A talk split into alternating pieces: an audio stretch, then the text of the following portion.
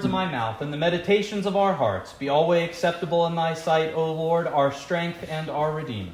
Amen. Amen. Please be seated. I love our reading this morning from the Old Testament, the opening chapter of Joshua. There's so much there, and I want us to think about it a little bit like Russian nesting dolls. You know, Russian nesting dolls, the big doll, you open it up, and there's a little doll, and you open that up, and there's an even smaller doll in the inside. And I think that, that our reading this morning has those kind of layers to it. Um, there's certainly what happens in history to Joshua and the Israelites as they're about to enter into the promised land. But I think there's plenty of meaning there for us as a church, corporately, in the United States in the 21st century, but also for those of us who are individual Christians who find ourselves in that church um, to take home certain things from this reading. So the reading obviously takes place at a pivotal time in the history of Israel. They're on the precipice of two great transitions. The first is a transition in terms of their journey. The Israelites are about to end their wilderness wanderings, which they've experienced under the leadership of Moses, and enter the land that God had given them. They're leaving behind their nomadic way of life, but they're not really entering into a stage of peace. Quite the opposite. They're entering into a time of struggle and warfare to possess the land. To make matters more complex and uncertain, there's a shift in leadership at the same time. Moses has died. He was unable to enter the promised land because of his disobedience to God. And now a much younger Joshua has to take the helm and lead God's people. No wonder he needs so much assurance there in the opening verses of the book. Be strong and of good courage, God tells Joshua, not once, not twice, but three different times. Where is this courage supposed to come from, do you think? From good self esteem on Joshua's part? Self confidence? And his own gusto and charisma and personality? I don't think so at all. In fact, at no point does God praise Joshua as particularly qualified for the job that he's been given in the reading this morning. Instead, we get the sense that Joshua's confidence should be based on God's faithfulness to Israel. In the midst of the transitions Israel was undergoing, only God, only God would provide stability and bring about what he had promised. He says, Every place that the sole of your foot shall tread upon, that have I given unto you, as I said unto Moses. The promise God made to Moses would come to fruition under Joshua, even if it always wasn't always evident in the moment. I mean, you remember the story early in Joshua. They send the spies into the land and they say, There's too many giants in the land. Look at the size of these grapes. How are we supposed to invade this country? But the promise isn't based on Israel's capabilities. It's not based on Joshua's power or his charm or his charisma. It's based on God's word and his power. Be not afraid, neither be thou dismayed, for the Lord thy God is with thee whithersoever thou goest. But just like every great promise from God, there, there comes an obligation in return or a needed response from his people. God is going to deliver on his promise to bring Israel into the promised land, but Israel was supposed to provide a proper response. These exhortations to be strong and courageous that God gives to Joshua are a germ of what was expected of the people. The people were to have faith in God. But even more, in verse 8, jo- uh, verse 8 tells us that Joshua was to be a leader who internalized the scriptures. This book of the law shall not depart of thy mouth, but thou shalt meditate therein day and night, that thou mayest observe to do according to all that is written therein. So, why do all this study of Scripture? Why internalize the Scriptures? Well, God says to turn not from it to the right hand nor to the left. Joshua was supposed to know the Scriptures so they could guide how he lived and how he led, setting the ultimate standard. This was important because if you know anything about the wilderness wanderings, the 40 years that they had been in the desert, you know that the Israelites would often come forward to Moses with all sorts of ideas about how they should be doing things, and Moses had to constantly bring them back to God's way. I mean, at one point, they even say, just take us back to Egypt, because at least we had some food there. So it was important for Joshua as a leader to be grounded in the law so that he could lead properly. Because Israel's at that phase of transition. And so God could only be their stability, their only form of stability. So Joshua had to be rooted in God's word. There's so much to be applied here, I think, both to us as the church and to us as individual Christians. I mean, on the corporate level, and I mean speaking as the church in the United States in the 21st century, just look around. The church, especially here in the modern West, is, is in a time of transition. And it's easy to become discouraged. Every study, every study shows consistent decline in church attendance. The church is becoming less relevant to most people. Secularism is becoming rampant.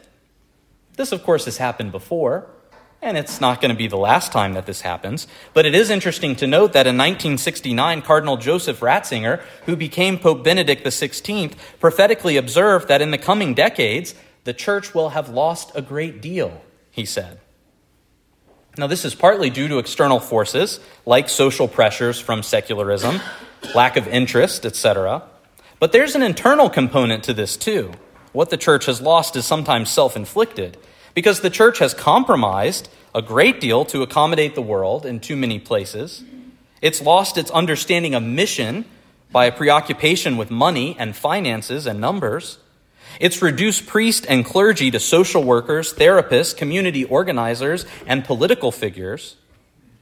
The point is that the church today faces a world that is increasingly hostile to the message of the gospel, at least in an explicit way, while facing that challenge with an often malformed conscience that doesn't even have a clear view of what the church is or why it's here at all. And in such a situation, there is only one place that we can look to for our stability. It's not to politicians. It's not to popularity. It's not to money. It's not to numbers. It's to God.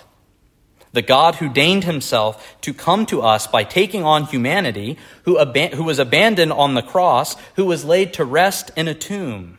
That's where we look for stability. That's where we look for guidance. And when we look to him, we don't turn from the right hand or to the left. It means we follow Jude 3 and we contend for the faith which was once delivered unto the saints. As the church, we do this. We do this by submitting to our episcopal authority, by administering and receiving the sacraments, by reading and dwelling in the scriptures. And it may not be clear how these things will be successful in the end, because they're certainly not as flashy as what's going on at the church of what's happening now. But these are the medicines that God has given us to cure the sickness of humankind that was caused by sin. And we know that they will always have enduring relevance, always. And we know that God will be faithful to us because he always has been. Just like in the case of Old Testament Israel, God's promise comes with a response on our part, it comes with an obligation. Our response should mirror Joshua's. We should be strong and courageous. We should be strong and courageous by maintaining the faith as it has been handed to us. The faith found in the Holy Scriptures, the faith found in the councils and the teachings of the church. And we internalize His Word, we meditate on the Scriptures, and we receive the grace afforded to us in the holy sacraments. What's true of the church on a macrocosmic level in general is true of each of us on an individual level. Because you, Christian, are in the midst of a great transition. Now, all of our transitions are happening in the midst of different circumstances, different situations, different stories. But we all experience those transitions nonetheless. St. Paul gets at it this morning in our epistle reading from, from Corinthians. Run that ye may obtain that prize. That's the transition that we're in. We're in the middle of a race with the goal of holiness, the purgation of sin, the embracing of virtue. Because all of us as Christians, we're not what we were before our baptisms, but we're not yet what we are supposed to be. But we can be certain that all of us, all of us will die. And we will have to answer to God on the last day. So the question is, what are we doing now in the midst of this transition? Where are we looking for our stability? In the midst of our circumstances, our various circumstances, our setbacks, the changes and chances of life, only God, only God can be your stability. And the same God who is present with you at your baptism is the same God who's with you each and every moment. He's with you every time you make progress, He's with you every time you fall. Our circumstances may change, and over them we have very little control. We like to think we have control, we have very little control. But God is always in control. And God has placed each and every one of us right where He wants us. And in response to His faithfulness, the only thing we can do is to have faith, to become people of prayer, people who internalize the scriptures so that we too can obey His commands. This requires hard work, it requires training. St. Paul emphasizes this as well in the reading. Athletes run to obtain a corruptible crown, but we an incorruptible. He goes on to say, I therefore so run, not as uncertainly, so fight I, not as one that beateth the air, but I keep under my body and bring it into subjection. This kind of dedication, this kind of devotion, is what we give God in response to what He has given us. And so I think that Joshua really is a blueprint for us. It's a blueprint for the church in a post Christian world. Those words, be strong and courageous, they speak to us. They remind us to stand fast in the faith that we've received. But those same words ring true for each and every one of us in our individual walks as Christians as we progress towards holiness. Be strong and of good courage. Be not afraid, neither be thou dismayed, for the Lord thy God is with thee whithersoever thou goest. In the name of the Father, and of the Son, and of the Holy Ghost. Amen.